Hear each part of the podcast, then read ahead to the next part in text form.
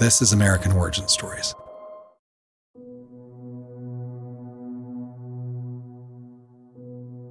When you think of famous people in history, Victor Ochoa is not a household name.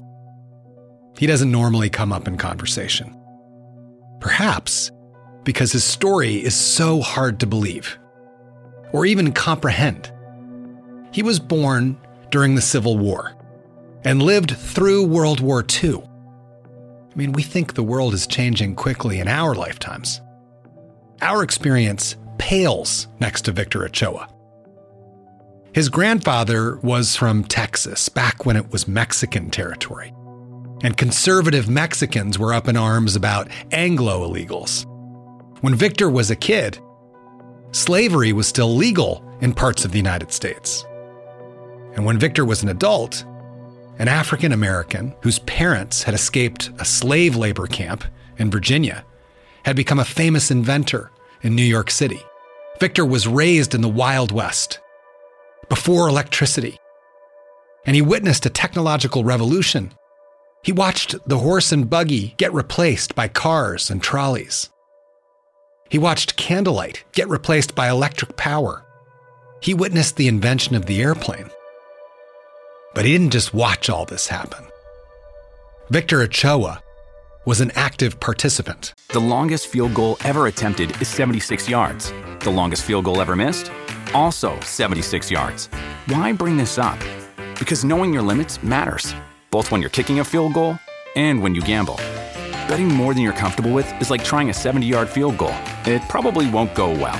So set a limit when you gamble and stick to it. Want more helpful tips like this? Go to keepitfunohio.com for games, quizzes, and lots of ways to keep your gambling from getting out of hand. Contained herein are the heresies of Radolf Burntwine, erstwhile monk turned traveling medical investigator.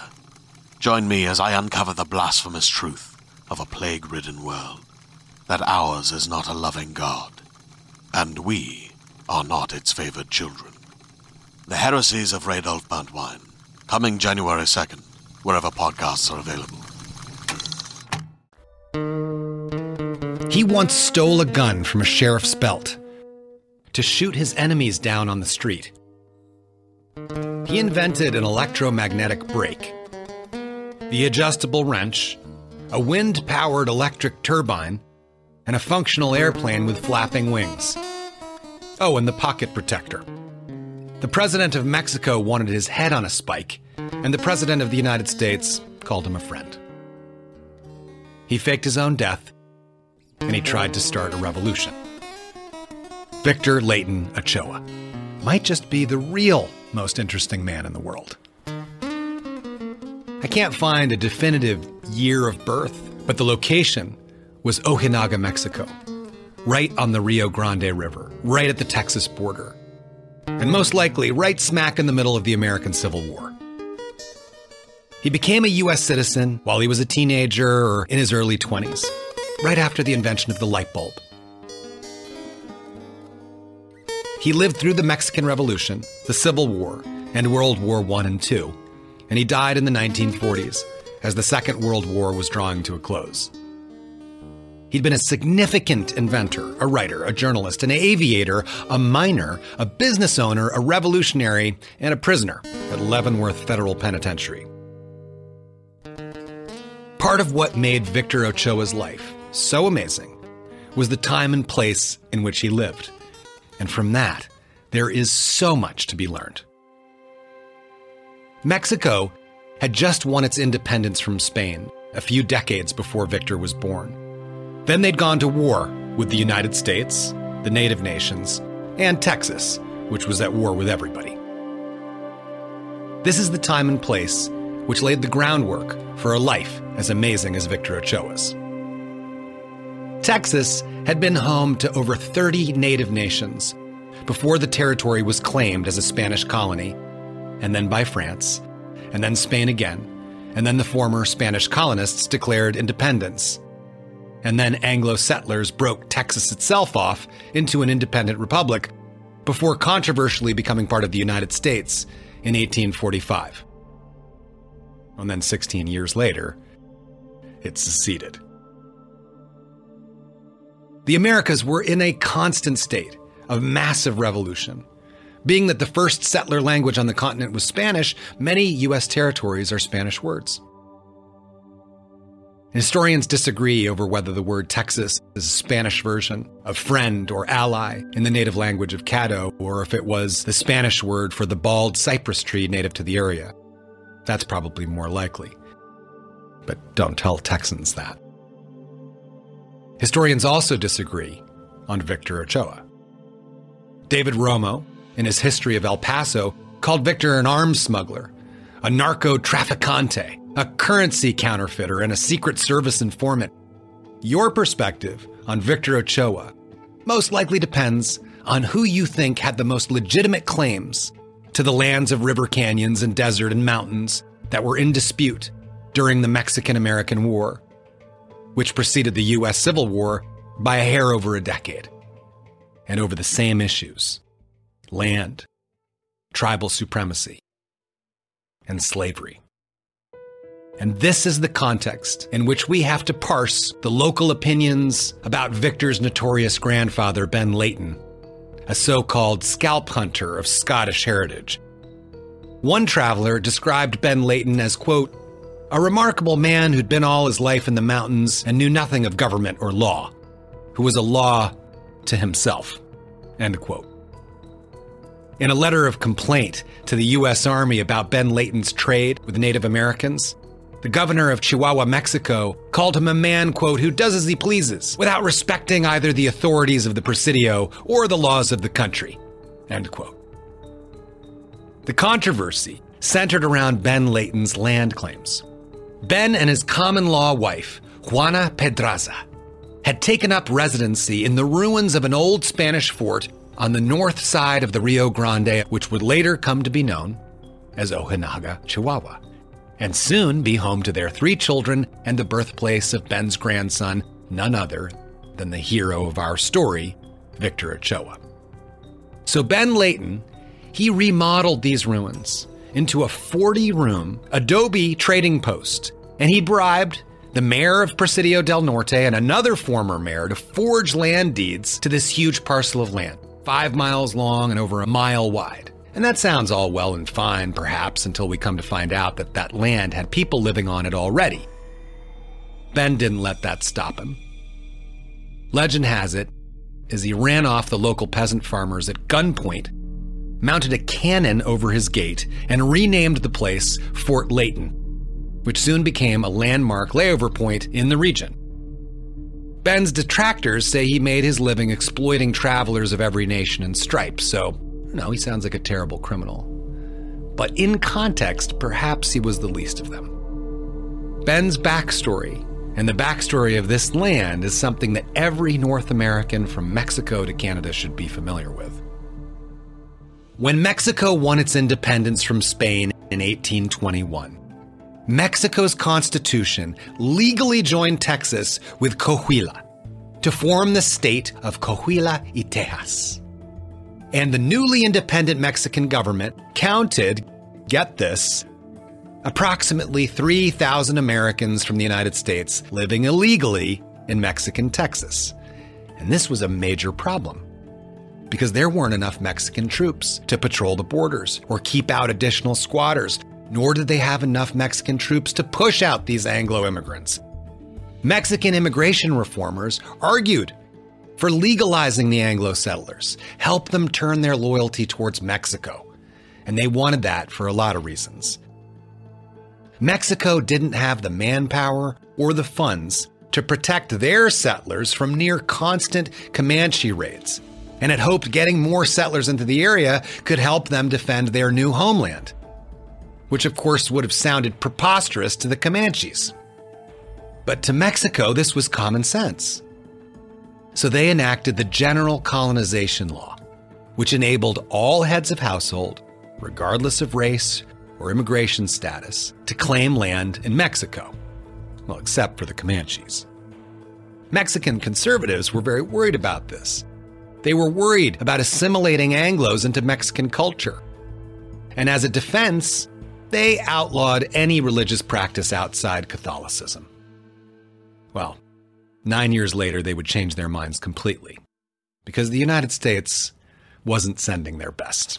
The second Mexican president, Vicente Guerrero, had outlawed slavery as one of his first acts in office. Guerrero had African heritage, and he was a recent descendant of slaves himself. He was the first president of African descent in all of North America, and he was a champion of racial and economic rights. Abolition had already been well underway in Mexico. It was part of their independence movement. Social historian Dennis Valdez documents in The Decline of Slavery in Mexico that another reason Mexico was able to outlaw slavery a third of a century before the United States was the simple fact that with increasing native and mestizo populations, wage labor was in greater abundance than slave labor. And so that gave wage labor more presence and more political power than slavers. So Mexico was now a free country, adjacent to a slaver nation. And the Rio Grande River became a river of deliverance for thousands of enslaved people trying to escape the colonies into Mexico, the land of the free. But nonetheless, Anglo settlers kept bringing slaves in, finding legal loopholes, like changing the status of the people they held in bondage from slaves to, quote, indentured servants for life. Anglo slaver power in Texas was becoming a major problem. And the early Mexican government was already in a state of turmoil. President Guerrero's vice president, Anastasio Bustamante, staged a coup, and he ousted Guerrero. And then he expelled the U.S. diplomat, Joel Poinsett, a slaver from South Carolina, and outlawed any further immigration of United States citizens in Texas in 1830. The Mexican Secretary of State, Lucas Alamán, explained, saying, quote, Texas will be lost for this republic, talking about the Mexican Republic, if adequate measures to save it are not taken. Where others send invading armies, the Americans send their colonists. Well, his fears were correct. Within 15 years, Spanish and then Mexican Texas had been re annexed to the United States, starting a war between these two empires. The US president at that time was James Polk, and he embraced this trending 1840s catchphrase manifest destiny. This idea that the United States was destined by God to expand its dominion and spread democracy and capitalism across the entire North American continent. And that was the justification for seizing one third of Mexico's territory, including Utah, named after the Ute tribe, and including California, Nevada, Arizona, and New Mexico, all Spanish words for formerly Spanish colonies, now part of independent Mexico, and now added to the list of newly United States. Well, the newly United States didn't stay united for long Texas promptly seceded, joining the Confederate cause when their slavers' cotton industry operations were threatened once again. And so 70,000 Texans enlisted in the horrific mission to create an independent slave country and failed. On June 19, 1865, federal troops arrived in Galveston, Texas to take control of the whole state and enforce the Emancipation Proclamation that President Lincoln had issued two and a half years earlier. That's when U.S. General Gordon Granger famously read General Orders Number Three quote, The people of Texas are informed that in accordance with a proclamation from the Executive of the United States, all slaves are free. And this was our nation's second Independence Day. Juneteenth would become a national holiday celebrating the end of Anglo American slavery. And Fort Leaton is currently offering picnicking areas and guided tours. Because with U.S. troops, Union troops occupying Texas, the Mexican government didn't have the authority anymore to challenge Ben Leaton's land claims. So Ben and his common law wife, Juana Pedraza, had a daughter named Isabella, who married a customs collector named Juan Ochoa, who smuggled arms on the side to help Mexico fight off Spain, Britain, and then a French takeover of Mexico. The Ochoas had a ranch in Chihuahua, which was seized by oligarchs fighting over all this land amidst all this political unrest when Victor Ochoa was just becoming a young man. And this is when Victor's name first appears in records and history books. He doesn't like corruption, he doesn't like exploitation, and he doesn't like instability.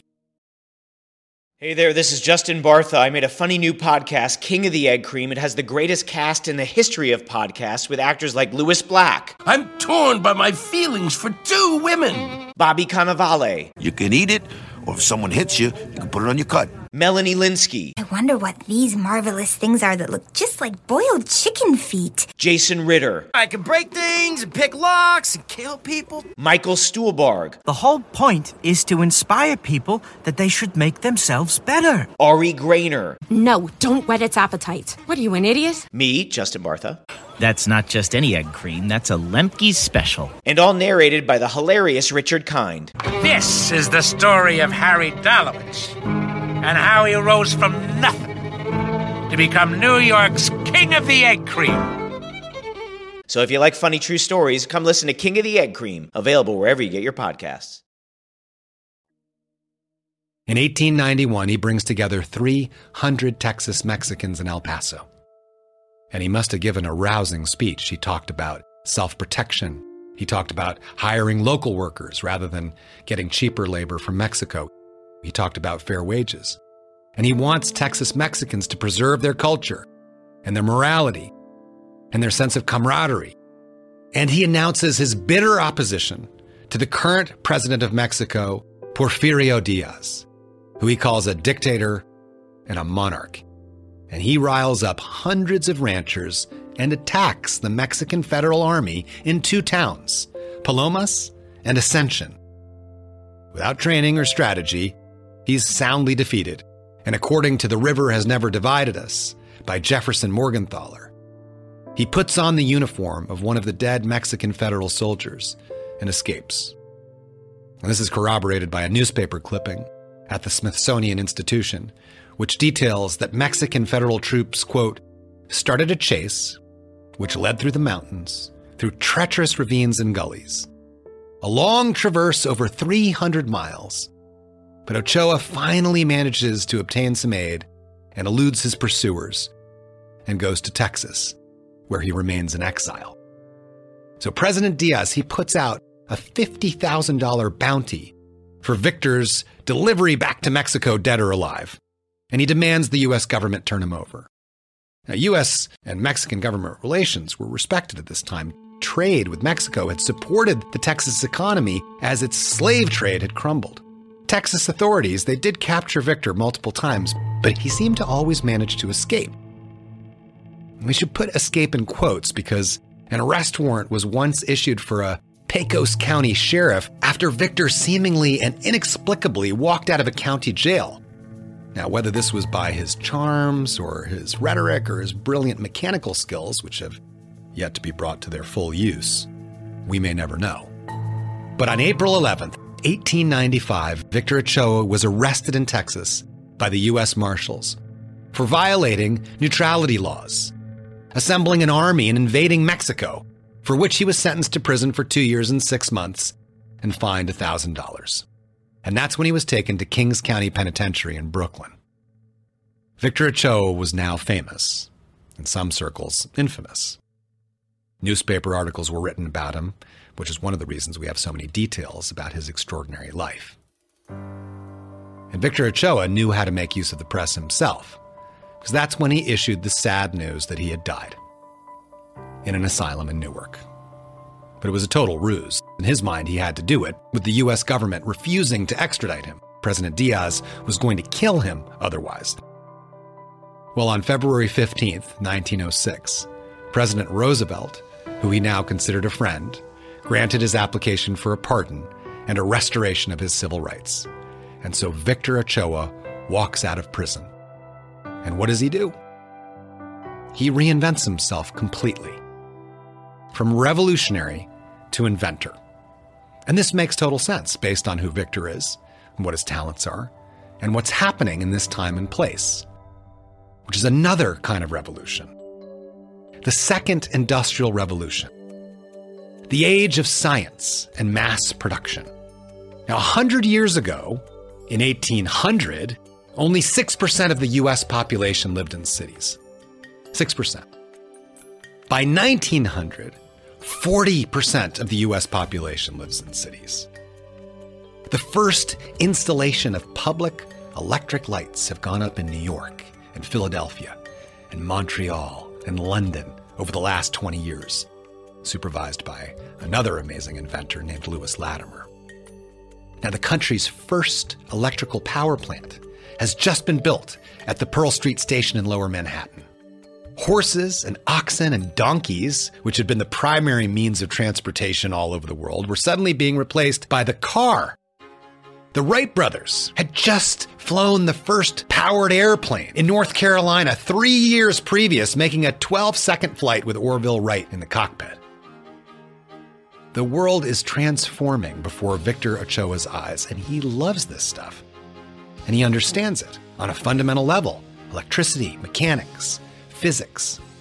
And this is a time where patents are springing up all over the place. They're a great way to make money, and they're also being challenged and shared. It's only Henry Ford's challenging of the patent on the gas engine which allows the auto industry to start sharing technology and thriving. And when we trace the origins of modern technology, and all the categories of technologies in which Victor Ochoa ends up making real contributions from cars to planes, air conditioning, energy, household tools. We're not looking at a single moment or person.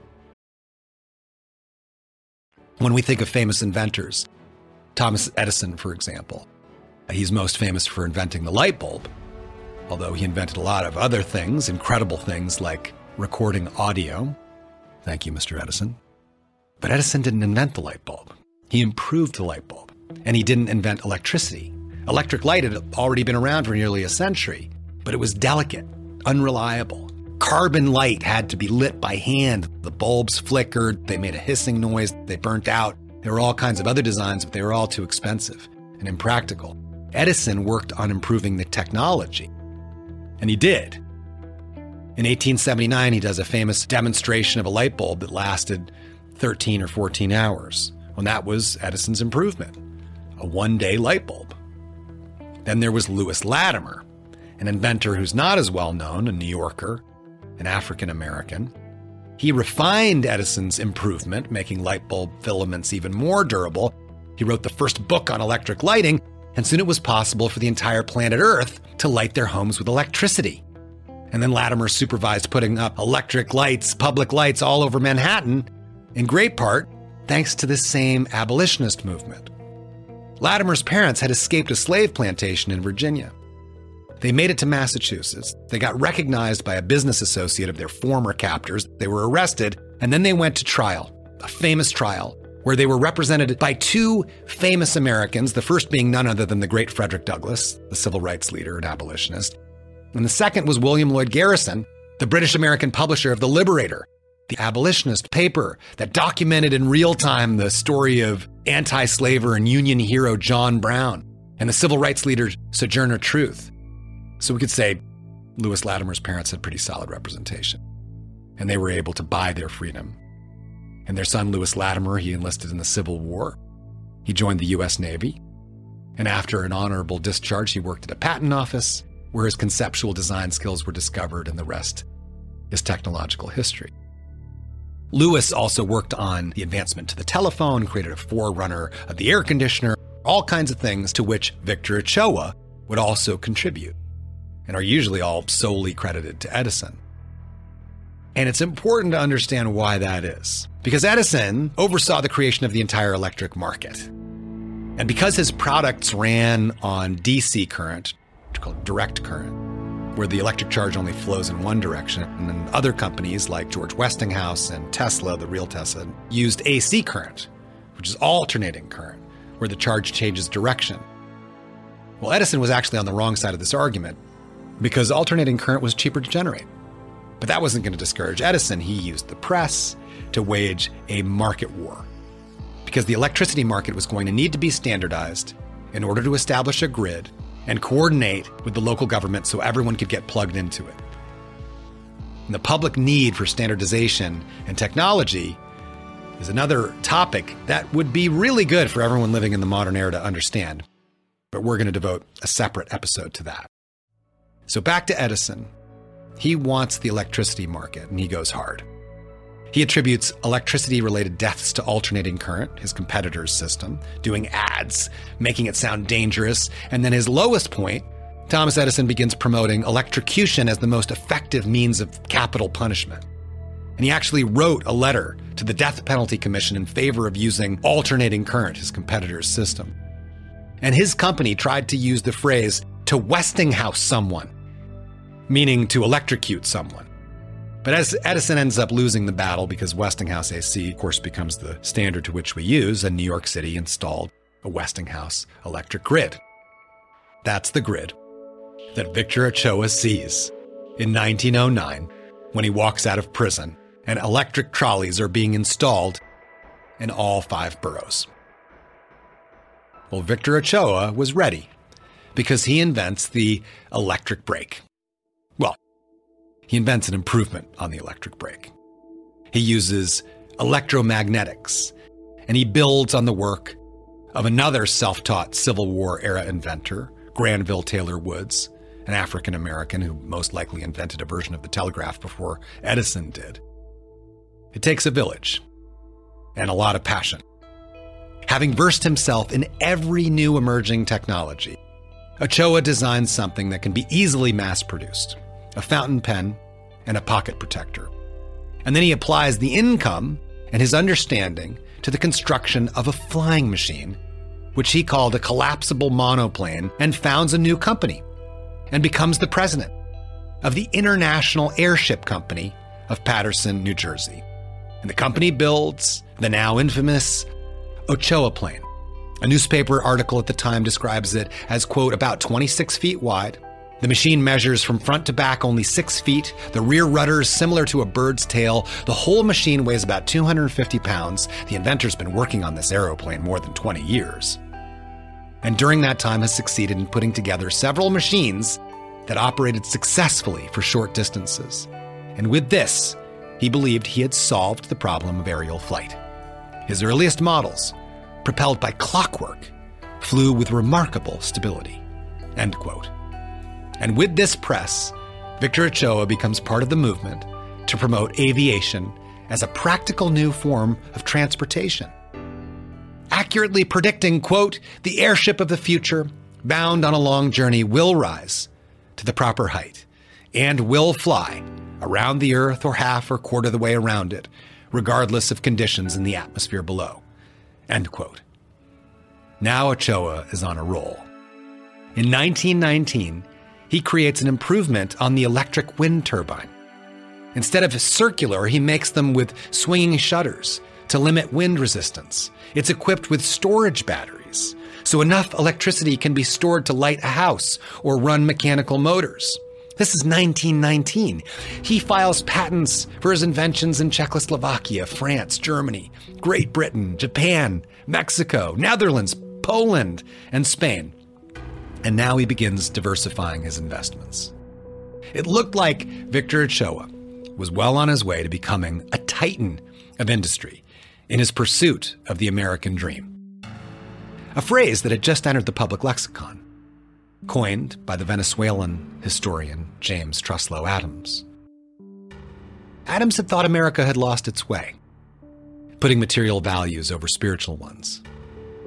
For Adams, actually, the American dream was not, in his words, quote, a dream of motor cars and high wages merely, but a dream of a social order in which each man and each woman shall be able to attain to the fullest stature of which they are innately capable and be recognized by others for what they are, regardless of the fortuitous circumstances of birth or position. End quote. Perhaps Victor Ochoa hoped to prove that America could provide both, because his next endeavor was to literally open a gold mine in Sinaloa, Mexico. And he partnered with two men to help him expand that business, who turned out to be very poor choices for business partners. Ochoa got sick, and while he was recovering, the men stole his money, his gold, his horses, and left him to die. Somehow, he managed to nurse himself to health and make his way back to El Paso. And somewhere around 1936, he was walking down the street with his friend, the chief of police, when he saw the men. They drew first. But it was Victor Ochoa, unarmed, who was able to grab the chief's gun and shoot first. He shot them both. The chief took him to the local judge, who agreed it was self defense, but these two men were from influential families, so the judge advised him that he needed to go back to Mexico. And so Victor Ochoa returned to Sinaloa, Mexico, after the 1936 shooting. He married Amanda Cole, the granddaughter of Thomas Cole, the American painter whose most famous painting is The Last of the Mohicans, based on the book covering the wars over these lands we call the Americas. And it's believed Victor Ochoa passed away in Mexico in 1945. The investigative press outlet, Everybody's Magazine, which was famous for Upton Sinclair's condemnation of the meatpacking industry, once published an article describing Victor Ochoa as a human Gatling gun, a bloodthirsty revolutionist. Well, Ochoa sued the paper for slander. He said the article had injured him and that he was the opposite as described. Whether Victor Ochoa was a genius, a criminal, a patriot, a traitor, or a hero whose legacy was purposely buried in the history books, or perhaps a combination of all the above, is a matter of perspective. Either way, Victor Ochoa is a contender for the real most interesting man in the world. See you next week. Stay thirsty, my friends. Hey there, this is Justin Bartha. I made a funny new podcast, King of the Egg Cream. It has the greatest cast in the history of podcasts with actors like Lewis Black. I'm torn by my feelings for two women. Bobby Cannavale. You can eat it, or if someone hits you, you can put it on your cut. Melanie Lynskey. I wonder what these marvelous things are that look just like boiled chicken feet. Jason Ritter. I can break things and pick locks and kill people. Michael Stuhlbarg. The whole point is to inspire people that they should make themselves better. Ari Graynor. No, don't whet its appetite. What are you, an idiot? Me, Justin Bartha. That's not just any egg cream, that's a Lemke's special. And all narrated by the hilarious Richard Kind. This is the story of Harry Dalowitz and how he rose from nothing to become New York's King of the Egg Cream. So if you like funny true stories, come listen to King of the Egg Cream, available wherever you get your podcasts.